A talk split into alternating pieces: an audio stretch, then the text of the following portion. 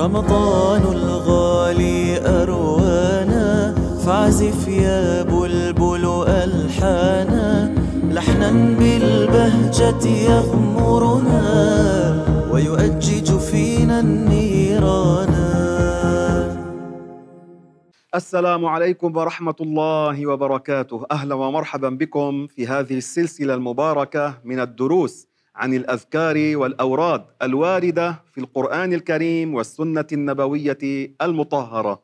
إن شاء الله تبارك وتعالى سنكون في هذه السلسلة. نذكر ونذاكر معا ما ورد عن نبينا صلى الله عليه وسلم مما يقال مثلا عند النوم قبل الطعام بعد الطعام عند السفر ونحو ذلك بإذن الله عز وجل. وأبتدئ بقول الله تبارك وتعالى والذاكرين الله كثيرا والذاكرات أعد الله لهم أعد الله لهم مغفرة واجرا عظيما. فالله تعالى أثنى على الذاكرين والذاكرات لكن من شرطه أن يكون على الإسلام فإن الإسلام شرط أساس لقبول الأعمال الصالحة والشرط الثاني حسن اللفظ أن يكون اللفظ صحيحا. والأمر الثالث إخلاص النية لله تبارك وتعالى. سأتكلم إن شاء الله من كتاب حلية البشر. هذا الكتاب جمعه أحبابنا مشايخنا الطيبون في جمعيتنا المباركة وهو مطبوع في الأسواق طباعة دار المشاريع للنشر والتوزيع. هذا مهم إن شاء الله تحصيله ومهم أن يكون معكم الكتب بإذن الله حتى تضبطوا نسخكم. بسم الله والحمد لله وصلى الله وسلم على رسول الله. باب جامع الدعوات. روى البيهقي والحاكم عن ربيعة بن عامر رضي الله عنه أنه قال سمعت رسول الله صلى الله عليه وسلم يقول ألظوا بيا ذا الجلال والإكرام. أي إلزموا هذه الدعوة وأكثروا منها. الله تبارك وتعالى أسماؤه كثيرة. وورد خصوصية تسعة وتسعين اسما لله عز وجل. من أحصاها دخل الجنة. قال بعض العلماء أي من حفظها وفهم معناها هذا مبشر بالجنة. وكل أسماء الله حسنى تدل على الكمال اللائق به تبارك وتعالى. ومن أسماء الله ذو الجلال والإكرام. هذا اسم خاص بالله. لا يطلق على غير الله تبارك وتعالى. هناك أسماء خاصة يعني لا يجوز تسمية غير الله تعالى بها. الله من له الألوهية. هذا لا يطلق على غير الله عز وجل. الرحمن وسعت رحمته في الدنيا المؤمنين والكافرين واختصت رحمته في الآخرة للمؤمنين فالكافر لا يرحم في الآخرة. الرحمن اسم خاص لله وكذلك هذا ذو الجلال والإكرام. معناه الله كريم عظيم. ذو الجلال أي ذو العظمة. فالله تعالى عظيم القدر لا عظيم الحجم. الحجم يوصف به المخلوق. وأما الله تعالى ليس حجما وليس جسما. وأما ذو الإكرام فالله تبارك وتعالى كريم. هذا معنى ذو الإكرام. فاذا هذا الحديث معناه الزموا هذه الدعوة وأكثروا منها. ألظوا أي الزموها. يا ذا الجلال والإكرام فاجعلها أول دعائك. وروى البخاري في الأدب المفرد والترمذي وغيرهما عن معاذ بن جبل رضي الله عنه أنه قال هذا معاذ كان من كبار الصحابة قدرا مع أنه توفي صغير السن رضي الله عنه وأرضاه مدفون الآن في الأردن. هذا معاذ له شأن عظيم فتح اليمن هو وسيدنا أبو موسى الأشعري رضي الله عنهما ونشر الدين في بلاد اليمن. هذا معاذ قال مر النبي صلى الله عليه وسلم برجل وهو يقول يا ذا الجلال والإكرام فقال قد استجيب لك فسل وهذا يا أحباب معناه إذا استعملت هذا اللفظ. قبل الدعاء عند الدعاء فهذا بإذن الله عز وجل سبب لاستجابة الدعاء. هذه الألفاظ واردة عن رسول الله صلى الله عليه وسلم فأكثروا منها. وروى النسائي والبيهقي عن أنس بن مالك رضي الله عنه أنه قال هذا أنس كان خادم رسول الله صلى الله عليه وسلم. خدم الرسول عشر سنين. سبحان الله. تعرفون من تواضع النبي وحسن خلقه مما قاله عنه سيدنا أنس؟ قال رضي الله عنه خدمت رسول الله عشر سنين ولم يقل لي يوما لم فعلت أو لم لم تفعل. من حسن الأدب من حسن الخلق صلى الله على نبينا. لكن حين يكون لابد من النصح النبي كان ينصح صلى الله عليه وسلم. قال سيدنا أنس كان رسول الله صلى الله عليه وسلم يدعو يا حي يا قيوم والحي من أسماء الله المتصف بالحياة الأزلية الأبدية. حياة الله ليست كحياتنا ليست بلحم ولا دم ولا روح. وهذا الورد إلزموه ولو ألف مرة. فيه بإذن الله تعالى سر عظيم ذكره بعض العلماء لاستجابة الدعاء وقضاء الحاجات. كل يوم ألف مرة. يا حي يا قيوم. وأما القيوم من أسماء الله قال بعض العلماء الدائم الذي لا يزول لا ينتهي لا يموت لا يبيد لا يفنى تبارك وتعالى. وقال بعضهم القيوم الغني الذي لا يحتاج إلى غيره كل ما سوى الله مفتقر إليه. وهو تعالى مستغن عن كل ما سواه. فالله غني عن السماء عن الأرض غني عن كل الأماكن غني عن الملائكة. فلا يقال عن الملائكة أعوان الله. هناك مجسم يتبعه مجسمة هذا العصر. قال في كتاب له والعياذ بالله عن الملائكة أعوان الله. وهذا تكذيب للقرآن. نسأل الله السلامة. فاذا الله القيوم الذي هو يتصرف في خلقه كما يشاء. هذا تفسير آخر يعني المدبر لجميع المخلوقين. الله تعالى يدبر المخلوقات يتصرف فيها على ما يشاء. يا حي يا قيوم. وروى البخاري ومسلم وغيرهما عن أنس بن مالك رضي الله عنه أنه قال كان أكثر دعاء النبي صلى الله عليه وسلم. اللهم آتنا في الدنيا حسنة وفي الآخرة حسنة وقنا عذاب النار. وهنا فائدة قبل أن أشرح معنى هذا الكلام. إذا كان الواحد منا ليس على الهواء كما يقولون يعني بمعنى ليس مباشرا يتكلم فإذا سمعتموه يدعو قولوا مثله. لا تقولوا آمين لأن هذا يكون مسجلا. فاذا أنتم ماذا افعلوا قولوا مثله يكون لكم الثواب. وأما هنا إذا كان الشخص يتابعنا على الهواء فيقول مثل ما أقول أو يقول آمين. وهنا هذا الدعاء كان أكثر دعاء النبي صلى الله عليه وسلم. اللهم يعني يا الله. آتنا في الدنيا حسنة. قال بعض العلماء أي العمل الصالح. ارزقني العمل الصالح. وفي الآخرة حسنة. أي الجزاء على العمل الصالح. هذا معناه. وقنا احفظنا اعصمنا من عذاب النار. وقنا عذاب النار احفظنا من عذاب النار. هذا كان أكثر دعاء النبي عليه الصلاة والسلام. لكن انتبهوا ليس معناه أنه يجوز للنبي أن يدخل النار. لا وإنما هناك قصة مكذوبة يقولها بعض الناس بأن النبي بكى خاف على نفسه أن يكون من أهل النار.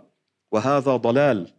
النبي يعتقد في نفسه ما يجب علينا أن نعتقده فيه أن الله تعالى حفظه من النار. الأنبياء منصورون ومن النصرة أنهم لا يعذبون في الآخرة. ويروى عن سيدنا علي رضي الله عنه في تفسير هذا الدعاء آتنا في الدنيا حسنة زوجة صالحة وفي الآخرة حسنة زوجة صالحة أي في الجنة. وروى مسلم عن ابن مسعود رضي الله عنه هذا ابن مسعود عبد الله من أوائل من أسلم وكان هو أول من جهر بالقرآن في مكة رضي الله عنه وأرضاه وكان يخدم رسول الله صلى الله عليه وسلم كان يحمل نعل النبي وأغراض النبي وكان يهيئ له الطعام وكان كذلك يصب له الماء ليتوضأ لازم النبي صلى الله عليه وسلم رضي الله عنه. يقول إن النبي صلى الله عليه وسلم كان يقول اللهم إني أسألك الهدى والتقى والعفاف والغنى. الله الله. هذا من دعاء النبي المصطفى عليه الصلاة والسلام. أسألك الهدى. طيب هو على الهدى. هو على الإيمان. هو على الإسلام. إنما أحيانا تسأل ذلك للثبات عليه. كما في القرآن نقول اهدنا الصراط المستقيم. يعني يا رب ثبتنا على الطريق الحق الإسلام دين الأنبياء.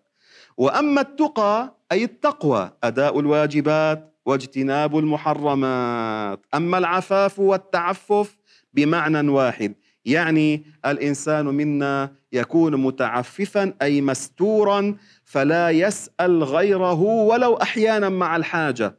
هذا يحبه الله. يعني لو كان عندك حاجة لا تسأل الناس. هذا خير. هذا شيء فيه تعفف. العفة والتعفف أمران عظيمان. النبي علمها النبي علم صلى الله عليه وسلم هاتين الخصلتين. فالنبي عليه الصلاة والسلام أزهد الزاهدين.